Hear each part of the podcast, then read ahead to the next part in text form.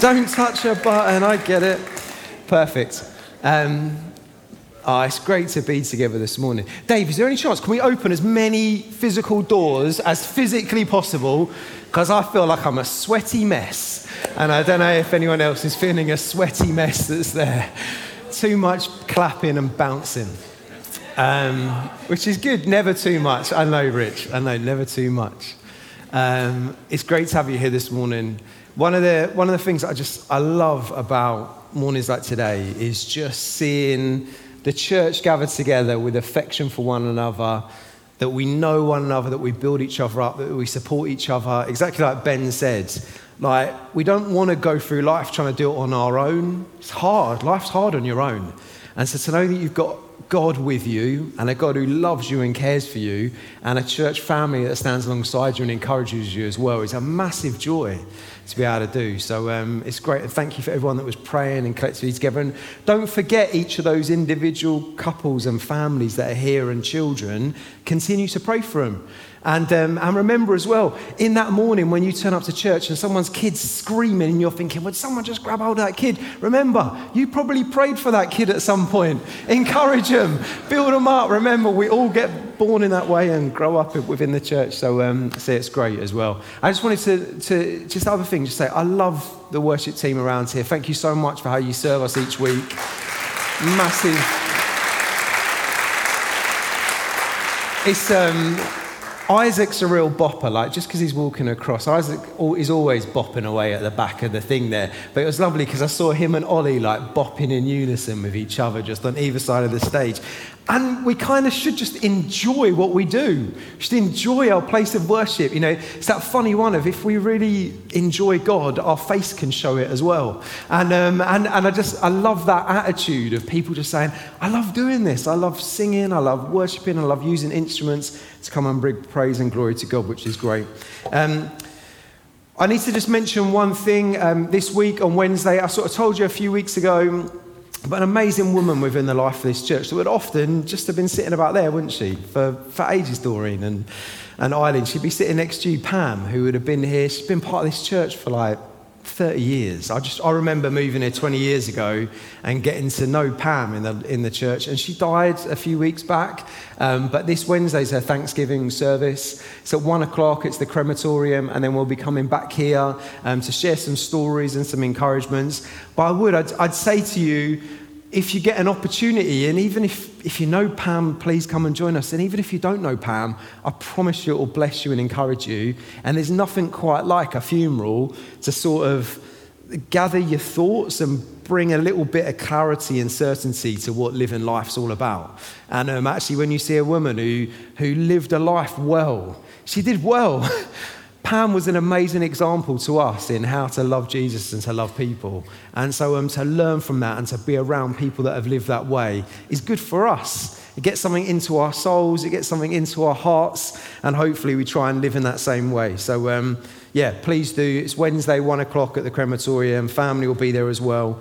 Um, and if you, if you came along to Ken's just, just a little while ago, Ken Roberts was a joy to be in that setting of just hearing a life that was lived well. And I can, I can just endorse it to you. I know it sounds weird endorsing a funeral, but I can just endorse it to you. It's an amazing place to come and hear the gospel and to see what living life really is all about. Um, Okay, so this morning we're going to go into Acts again. We've only got a couple more weeks in the book of Acts that we've got. Next week we're going to be baptizing some people in the sea. Excited about that. Um, it's going to be boiling hot Sunday morning, I can tell, because it's the British summertime and there's no way that it's going to rain or be cloudy next Sunday morning because it's always sunny in Britain, sunny Britain uh, on a Sunday morning. And so, um, so we're going to be down on the beach. And next week, we're going to be talking about actually this, this Ethiopian eunuch that gets baptized. So we're going to be teaching that. That's our kind of last Sunday morning in the book of Acts together before we take a bit of a break over the summer and come back to in September. But today, we're going to learn from another amazing example of someone who lived their life right up to the point of death in absolute certainty and conviction in who God is. And does anyone want to shout out to me? Who do we think that was? Anyone just want to say out loud an example? Someone who goes before us, first martyr witness who was willing to die for his faith in the Christian church was Stephen, there you go. And my surname is Oli Stevens. So I was clearly destined to preach on this this morning, spelt differently, no PH in my name um, with a V in it. But, um, but yeah, actually, only a few weeks ago, we appointed deacons in the life of this church. And as I was preparing and reading through, I just wanted to say to the deacons, hey, you know, there's an example of what happens to one of the first deacons in the life of the church. He preaches an amazing sermon. He sets an example of what it is to have complete and utter certainty and conviction in who Jesus the Christ was. And then they stone him. They drag him out of the city and they stone him for what he believes. There's a certainty in the way that we live our lives, but there's a reality of the things that we bump up against. So, um, one of the ways that I love doing this, and one of the things that I've really enjoyed about the book of Acts, is what we're going to do is we're going to open our Bibles, or you can turn your phone on. I trust all of you that you won't be checking Wimbledon scores, it hasn't started yet, or Grand Prix results that are coming through. But you can open your phones. We're going to be in Acts 6, and we're going to start going through into Acts 7, so right at the end of Acts 6. What we're going to do is we're going to read through the story. We're going to pause in a few moments and try and see what's happening, what can we learn from this here. And then finally, we're going to consider as well probably the biggest question that you'll ever be asked in your entire life. It's actually, what do you think about Jesus? Who do you say that he is? It's a massive question to be asked. And we kind of need to have some level of thought or understanding or answer to that question. And what you'll notice is that Stephen's asking the crowd that are gathered around him that exact thing. Who do you say this Jesus is? I know who he is. Who do you think he is? So, um, there's this amazing bit. It's kind of, Acts has got a bit of a two part parter to it. It's kind of the reason that we've built up to this point, and we're going to take a break in the summer and then come back, is because we're just at the very end going to meet a character called Paul. And actually, what's happened is so much of this story has been centered around Jerusalem. It's been centered around the people that knew Jesus just after he died. He's just ascended to heaven. He's left them as they were. And now all of a sudden, the church is being empowered and built up and equipped by the Holy Spirit. They've met at Pentecost Pentecost, they're talking to each other, they're building the early church, but they're not yet ready to go. So, what we're going to do is we're going to take this little break, and then when we come back in September, you're going to see that a person like Paul says, Man, this good news, we can't just keep it here in Jerusalem. We can't just keep it within ourselves. We've got to go with it to the ends of the earth. We've got to tell anyone that we can who this Jesus is and what this gospel is all about. And so you kind of see it in that way. Now, what's interesting is that at this point, you've got like little factions that are going on. You've got like a little group of people that are now absolutely convinced in who Jesus is and they're followers of the Christ, but they're backed up against a whole bunch of leaders who are saying, We don't want this thing getting out. You need to pipe down. You need to be quiet. This truth about Jesus, we're going to crush it. We're going to get rid of it. We don't want people to hear about it. You need to be quiet in what you're doing. This is, this is like a clash of two worlds that are bouncing up each other. And you can see that actually these leaders are getting backed further and further up into a corner. And as they're getting backed into a corner, they're going to react. And that's why they're going to kill this guy, Stephen, as part of the story. Because that's what happens. You back someone up into a corner and they react. They start to, I used to be a teacher for a long time, and I noticed if I backed a kid up into a corner for too long, that kid would react because they would just they didn't want to lose front. They didn't want to lose face. They'd speak out they'd react they'd throw things they'd kick something over. Because they wanted to show i'm angry. And the local church leader uh, the, the local leaders at the time of the jewish faith the people they're bumping up against the gospel is just pushing and pushing and saying come on who do you say this jesus really is? And they react. They react to the point of willing to drag a man out of the city and to kill him. But it's at that point as well where what the early church does is they don't get fearful and afraid of the death of one of their own, it propels them to go out. It propels them out of that place to say, man, if we're going to die for it, we're going to go. Where are they going to find us? How are they going to stop us? The world is never going to stop the advance of the Christian gospel as it goes. And therefore, they're willing to preach the gospel. And Ben said this so helpfully to us a few weeks ago preach the gospel boldly. And what you'll notice is this beautiful bit about Stephen is these two little dynamics to him. He has this ability to proclaim the gospel. He says something, There's something about what he does that teaches truth, and he teaches it in an incredible way. And we're going to listen through some of the things that he teaches. But he also looks a certain way. Before we read it, does anyone know what does the, what does the Bible say that Stephen looks like in here? Face of an angel. That's a weird, you read it, you're like, okay, strange thing to say. But there's something beautifully captivating, not about his physical appearance, but about the way that he looks and the way that he lives. Can I just say to each of us, and I think this is a challenge, you know, what a funny week that we've lived in as well with British politics and all stuff that's been going on. But I think that what ultimately people are looking for is someone who's got something to say. They've got to be truthful. They've got to have convictions. They've got to speak with confidence and boldness in what they do. But they've also got to have something to see in their lives.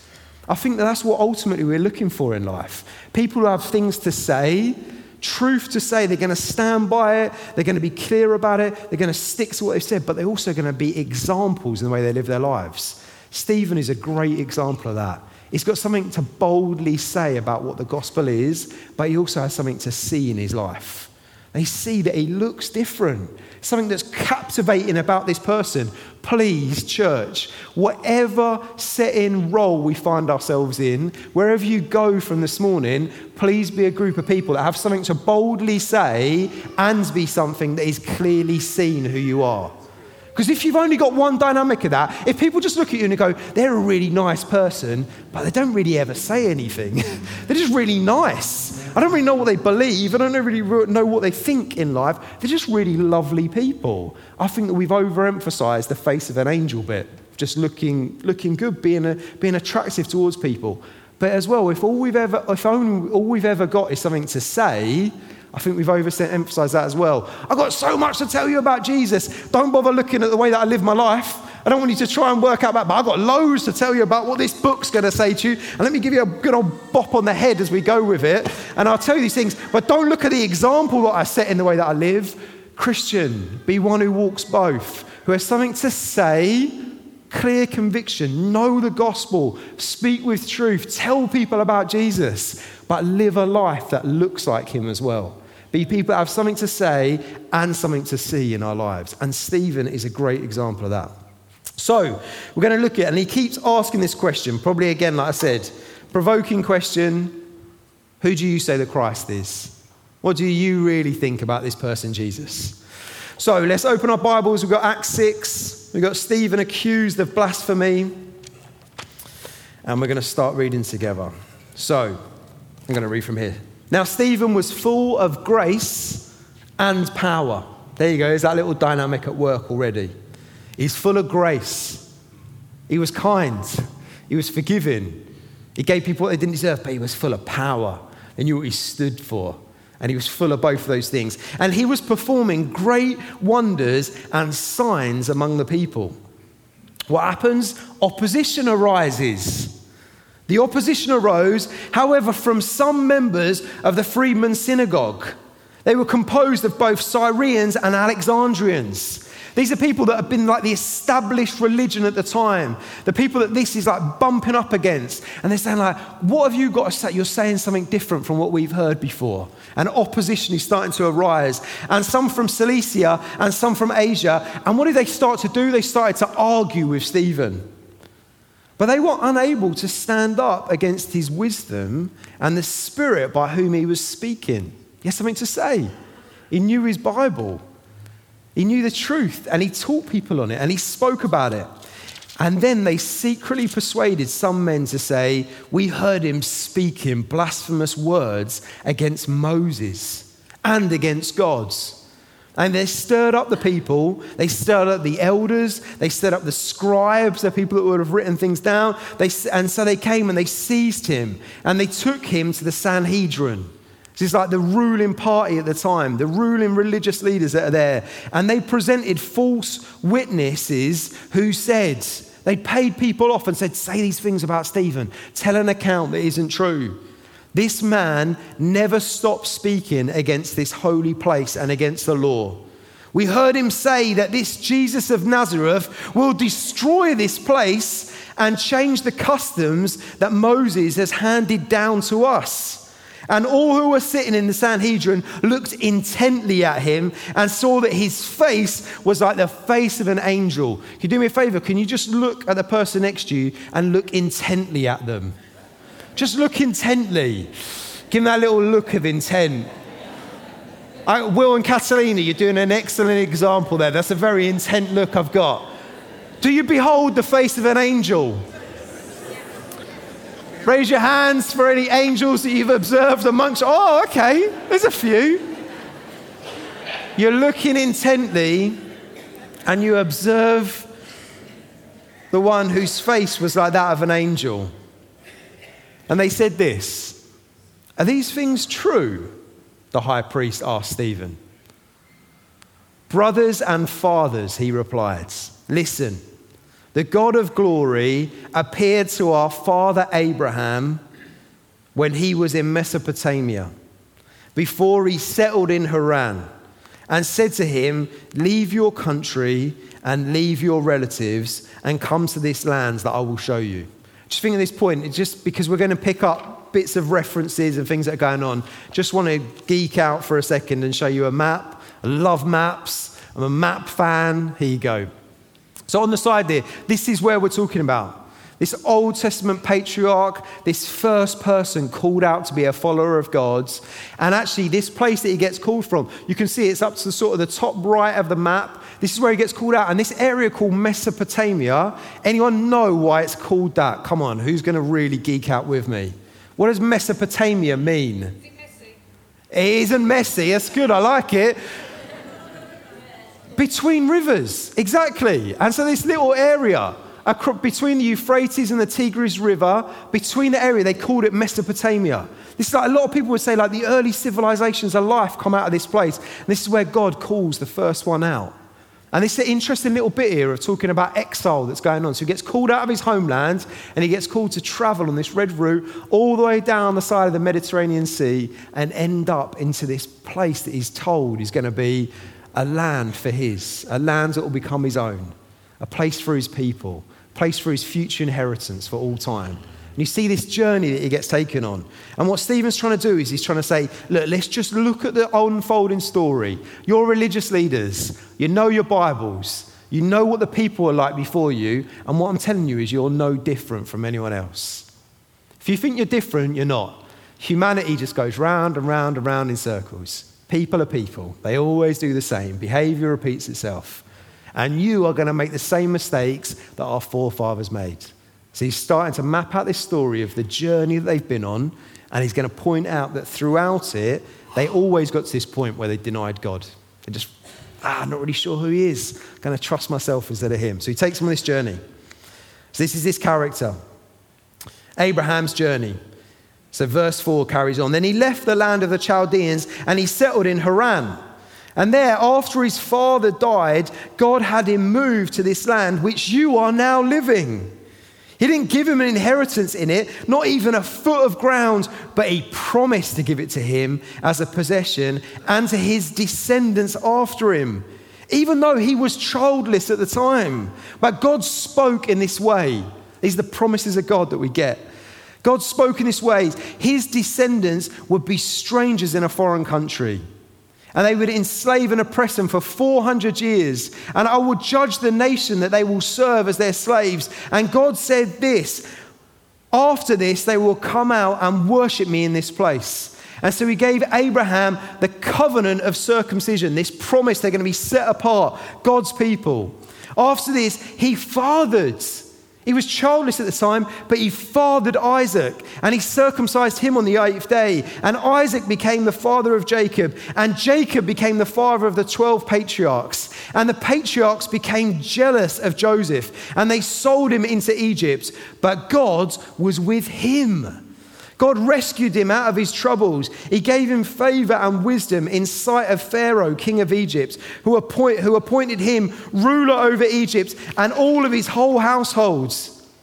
Now, a famine and great suffering came over all of Egypt and Canaan, and our ancestors could find no foods. When Jacob heard there was no grain in Egypt, he sent our ancestors there the first time. The second time, Joseph re- revealed himself to his brothers, and Joseph's family became known to Pharaoh. And Joseph invited his father Jacob and all his relatives, 75 people in all, it's grown, hasn't it? It grew from one man, Abraham, and now it's become these 12 children of Jacob, and now 75 people in all. The family's starting to grow. The people of God are starting to grow. God's starting to be faithful to his promises. It's starting to bring them into lands.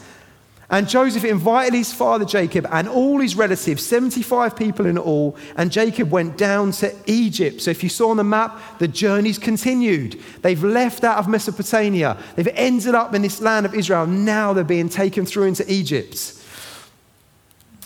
He and our ancestors, what did they do? They died there. They were carried back to Shechem and were placed in the tomb that Abraham had bought for a sum of silver from the sons of Hamor and Shechem. As the time was approaching to fulfill the promise that God made to Abraham, the people flourished. They multiplied again in Egypt until a different king who didn't know Joseph ruled over Egypt. And what did he do?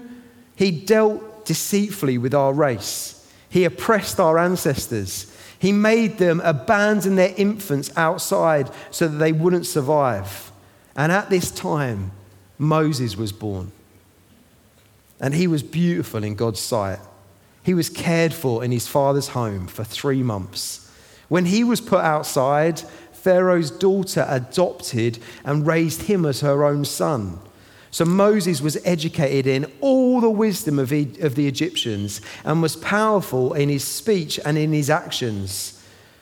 When he was 40 years old, he decided to visit his own people, the Israelites and when he saw one of them being mistreated, he came to his rescue. He avenged the oppressed man by striking down the Egyptian. He assumed his people would understand that God would give them deliverance through him, but they didn't understand. The next day, he showed up while they were fighting and tried to reconcile them peacefully, saying, Men, you're brothers. Why are you mistreating each other?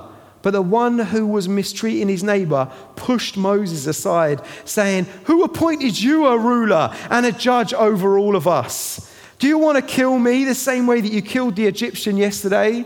Now, let's just. He's not just doing a history lesson for the sake of it, especially if we're sitting there now, you're going, man, this is a lot of history, it's a lot of maps, a lot of things that's going on. Why is Stephen bothering to talk about their own people's history of what had gone on? He's doing it because he wants them to see history just repeats itself. He's bringing them up to speed of where they're at in the story now and saying, Look, even at that time, you just told me a minute ago Jesus was dishonoring Moses. Our own people dishonored Moses thousands of years ago.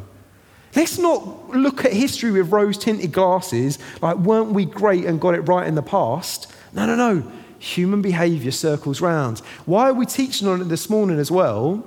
Because ultimately, I want to say, don't just look at the past through rose tinted glasses. Realize we still find ourselves in that place today where we still have to present the moment that we find ourselves in now, in this moment. Who do you say that Jesus is? How do you treat him?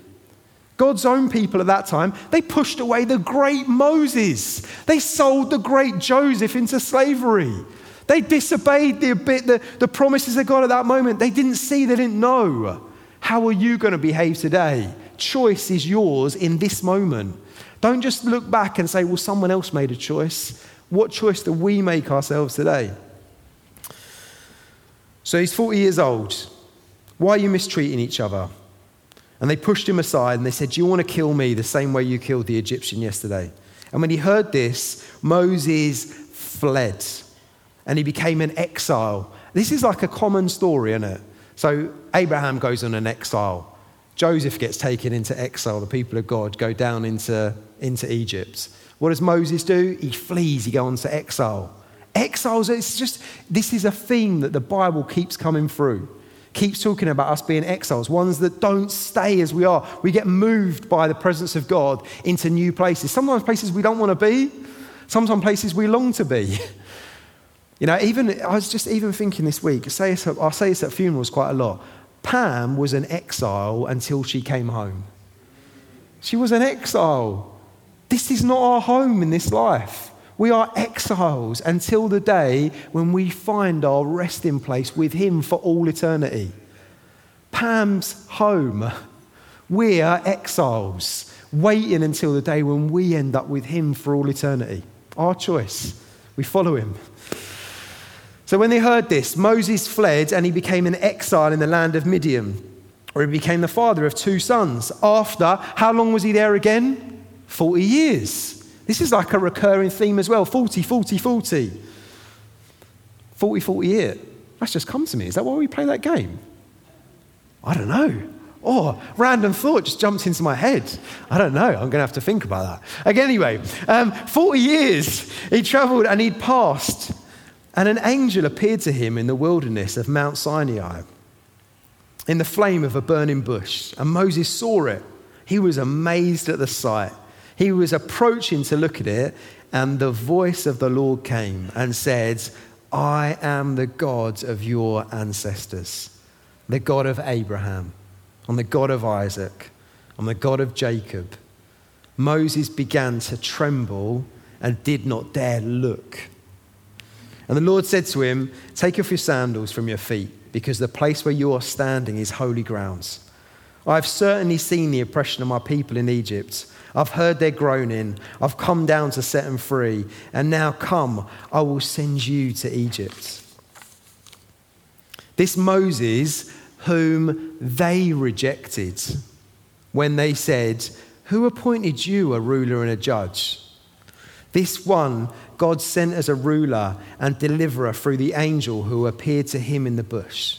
This man led them out and performed wonders and signs of Egypt at the Red Sea in the wilderness for 40 years.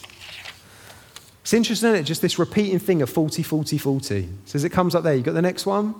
40 years it's going across. 40 years Moses was trained in Egypt. He was brought up as an Egyptian. He was trained in how to speak, in how to lead. He would have learned how to command respect and authority. Then for 40 years, he goes on the run as a shepherd in the desert. Life starting to shape him. So he has all the education, but then he has to learn character in the desert. What's it really going to be like when no one's paying you any attention? Periods of time, 40 years, 40 years of training, something to say. 40 years learning how to behave, something to see.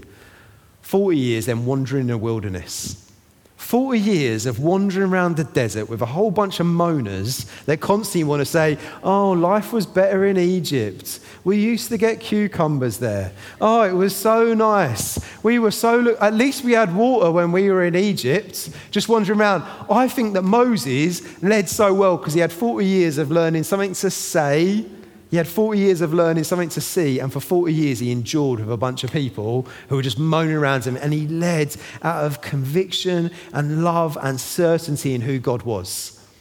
That life doesn't sound massively fulfilling as a journey, does it? 120 years, I'm like, if I make it to 120 years, I'm, I'm about to hit 40 years.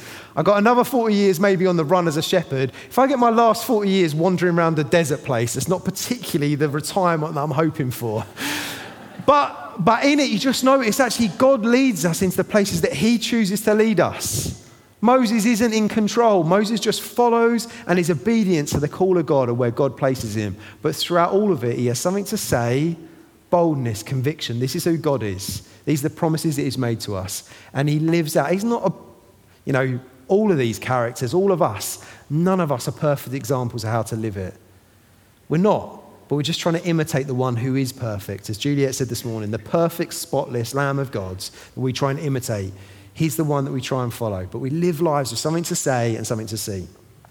So, 40 years doing that, we'll carry on. This is the Moses who said to the Israelites, God, I will raise up for you a prophet like me from among your brothers. He is the one who was in the assembly in the wilderness with the angel who spoke to him on Mount Sinai.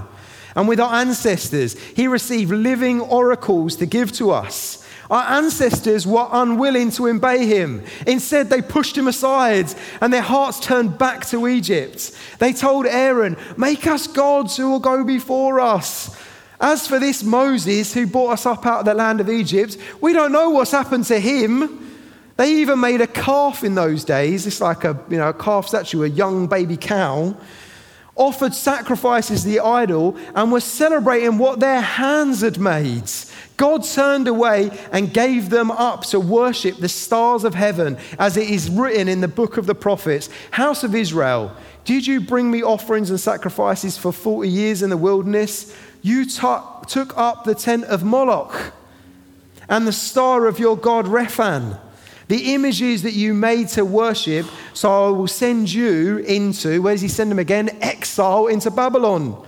They basically, so this is the rose tinted glasses that Stephen's saying to his audience.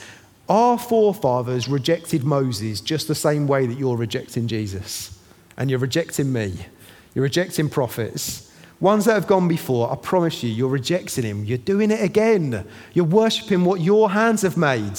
You've turned the temple, you've turned the law, you've turned your religious practice, you've turned your, your, your impressive stature, you've turned your roles and responsibilities. You made that stuff and you've turned it into the thing to be worshipped. You're worshipping the made stuff rather than the one who makes it. You've lost the plot. You forgot what this is all about. You forgot the Christ. You forgot God's. And you're not the first and you won't be the last that does it, but come on.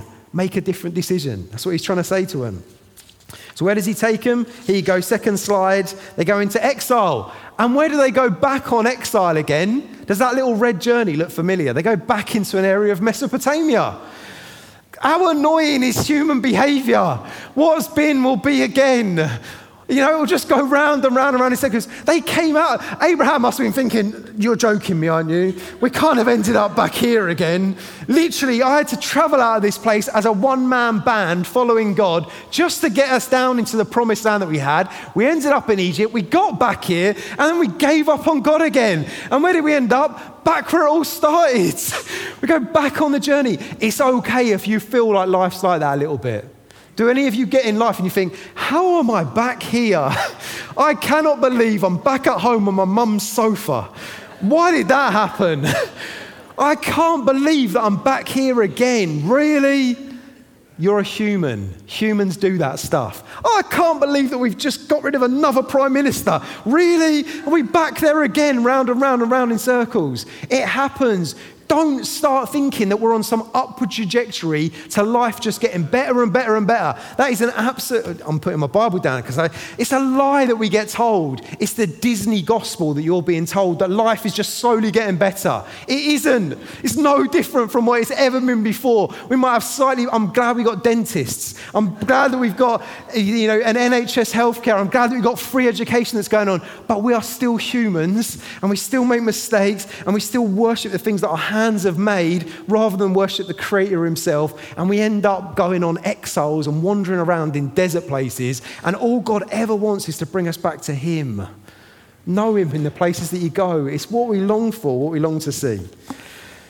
Okay, so we travel on, and now he goes on to another bit that they made. So he says, Our ancestors had the tabernacle of the testimony in the wilderness. It's basically a big tent. I'll show it to you in a minute just as he who spoke to Moses commanded him to make it according to the pattern he had seen. Our ancestors, in turn, received it.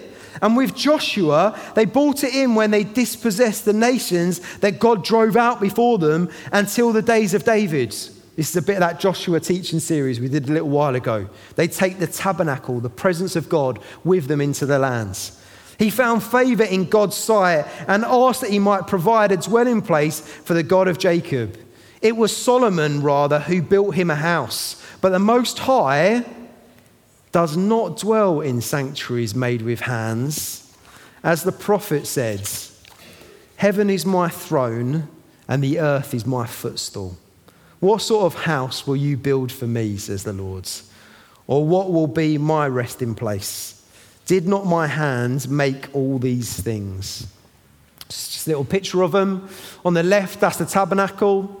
It's a tent they used to carry around with them when they were traveling through the promised lands, and they'd set it up and they'd build it, and they'd camp in all of their tribes around the presence of God that dwelled in the middle. And they put the Ark of the Covenant in there, and the priests would go in and make sacrifice. And the temple is just a giant brick version of the tabernacle. Because now we don't have to wander with a tent that we've got to build every few, every few months whenever we move again and the presence of God moves us. We've got a permanent place now. We're in Jerusalem. Let's build a temple. So they build the temple. under the, under the instruction of God, but they build a dwelling place for God's. And what you've got to realize is Stephen's talking into this context before the temple, the Sanhedrin, they're in charge of it, they're looking after it. And he's saying to them, You're worshipping again the stuff that we've made. The temple isn't the thing to worship. The tabernacle isn't the thing to worship. Indiana Jones, don't worry about trying to find the Ark of the Covenant. That's not what we worship. We worship the living God, and He doesn't inhabit, and He doesn't inhabit brick and mortar and buildings like this. He inhabits the church, which is His people. He inhabits us. So when we're on the road last week, the church is only on the road because you're not here. This didn't move anywhere. We didn't move the building anywhere at all. When we go out to baptize people on the sea next week, it's because we want to get the people of God, the dwelling place of God, inside out. We want to turn the church inside out. We don't want the church to be a place where people gather to brick and mortar. We want them to gather to you. You're the church. You're the dwelling place of God. Every time that you gather in your small groups, in your homes, in your families, with your neighbors, every time you have something to say and something to see, you're the church. You're inside out. Get out of here. Don't gather to meet and encounter God and build each other up and be part of the family and serve alongside each other and then get out of this place and go and serve the town you live in. Love the people you know. Display the gospel in all that you do. The church is called to be inside out. That's why we're baptizing not here next week. We could have set up a baptism pool here. We're not doing it. We're putting a ba- we've got a giant baptism pool on our seafront. We're going to go dunk people there instead. In a few weeks' time, we could have done our church lunch in here again, but we're not. We're going to go to Hanlon Park and we're going to have it on the 7th of August. Why? We want to turn the church out because the people of God, you're the inhabitation of the living God, lives in you. Go display it into the world in which we live in. This is when Stephen really winds them up now. He says, verse 51, you stiff necked people. yeah, I don't know what an equivalent like this would be now, but you stiff necked people with uncircumcised hearts and ears. Now, that's, you know, if you don't get the reference to that, I'll be a bit crude, but it's all right. They've had their, their bits circumcised. They look physically circumcised. They've got all the outward marks of circumcision being set, set apart from God, but their heart is no different. They haven't got circumcised hearts and minds. They're not, their heart is not set apart from God. Their body's been set apart from God at eight days old. Again, challenge to us. How much of what we do is so that people just see something in us without really there being anything under the surface? Don't have you know, just, I don't know, visual religion where you just look good. That's not the point of it. Have your heart set apart for God's. Give this to Him. Give this to Him, not just your, not just your outward signs. See, you're always resisting the Holy Spirit. You're doing it as your ancestors did. Which of the prophets did your ancestors not persecute? Which, give me one that they didn't persecute. That's what he's basically asking. It's like pointless. Can you even find one? no. They even killed those who foretold the coming of the righteous one, whose betrayers and murderers you have now become. Oh, man. Okay, he's not pulling any punches. You receive the law under the direction of angels, and yet you have not kept it. Let me just, I just want to read you a bit from an Old Testament book called Ezekiel. It's a prophetic book, just because this is the sort of stuff that, that Stephen's pointing out. Ezekiel 20. I chose Israel. I swore an oath to the descendants of Jacob's house. This is Ezekiel 20. And made myself known to them in the land of Egypt. I swore to them, saying, I'm the Lord your gods. And on that day I swore to them that I would bring them out of the land of Egypt into a land that I'd search out for them, a land flowing with milk and honey, the most beautiful of all lands. But they rebelled against me and they were unwilling to listen to me. None of them threw away their abhorrent things that they prized, and they did not abandon the idols of Egypt. So I brought them out of the land of Egypt and I led them into the wilderness. But the house of Israel rebelled against me in the wilderness.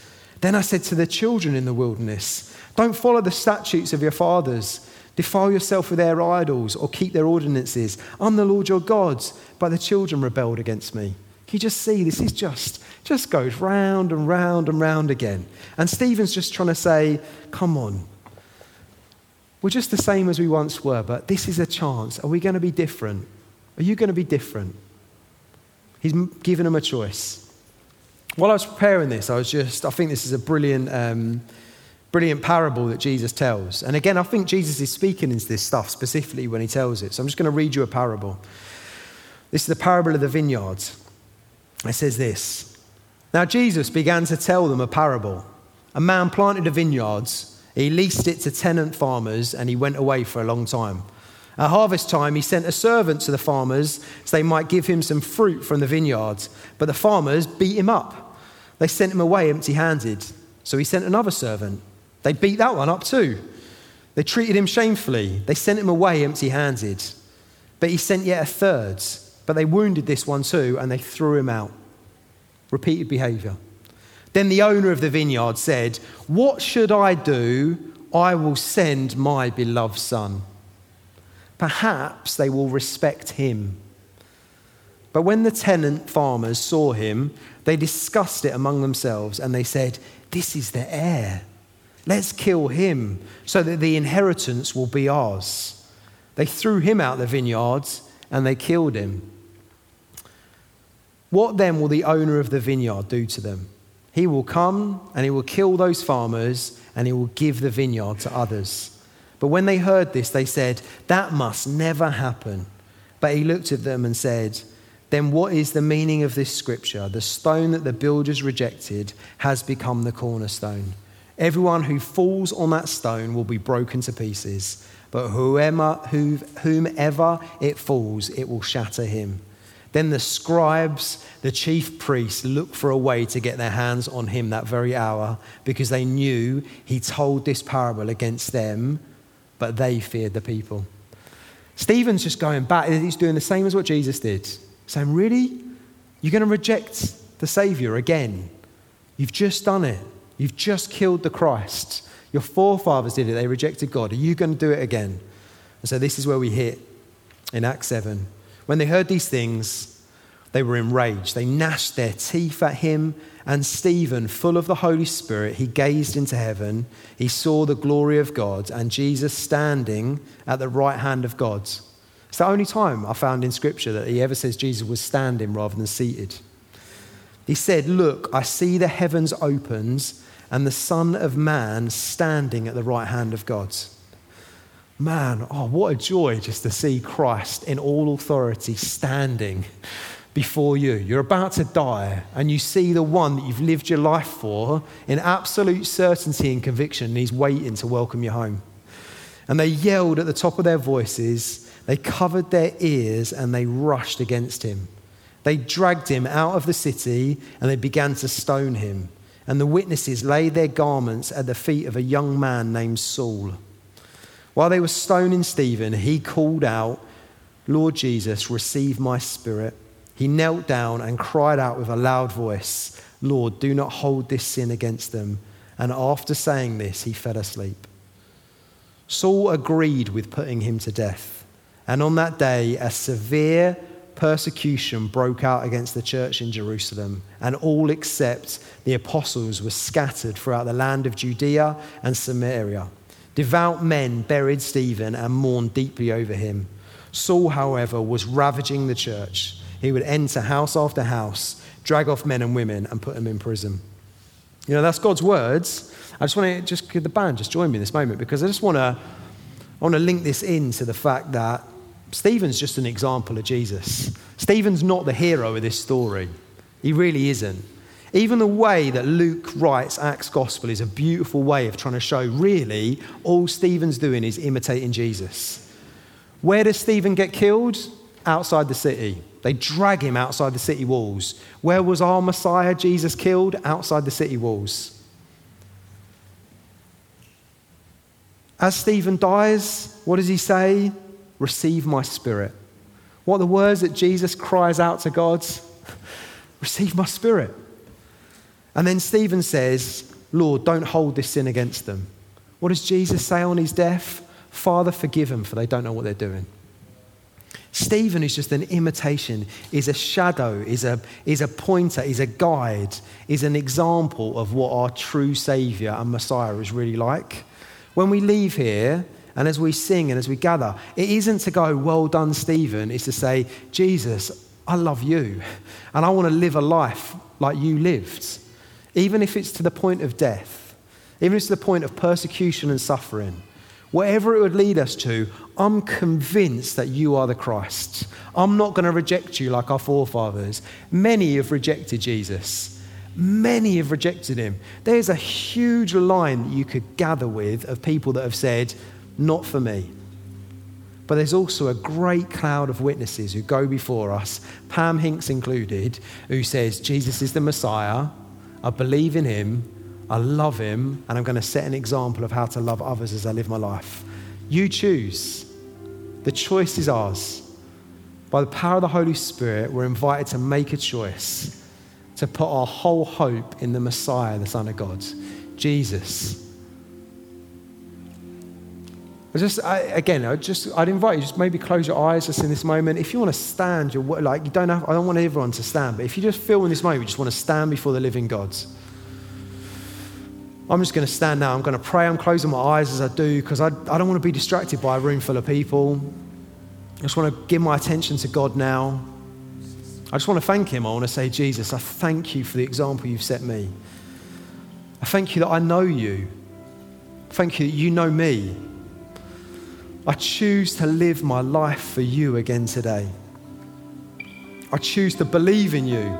There's no other gods but you and you alone. Jesus, I do not reject you again.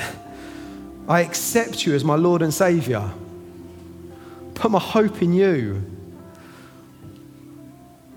Jesus, I love that you died in my place. And I'm willing to go to my death for you, Jesus. Jesus, I'm willing to be persecuted for the things that I'll say and the things that people will see in my life because I'm convinced that you're the Messiah. You're the Son of God.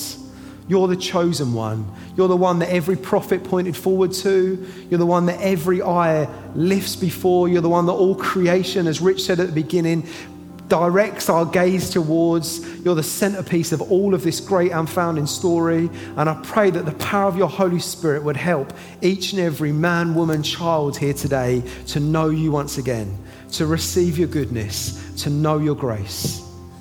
Jesus, you're so worthy of our praise. We love you, Lord. Amen.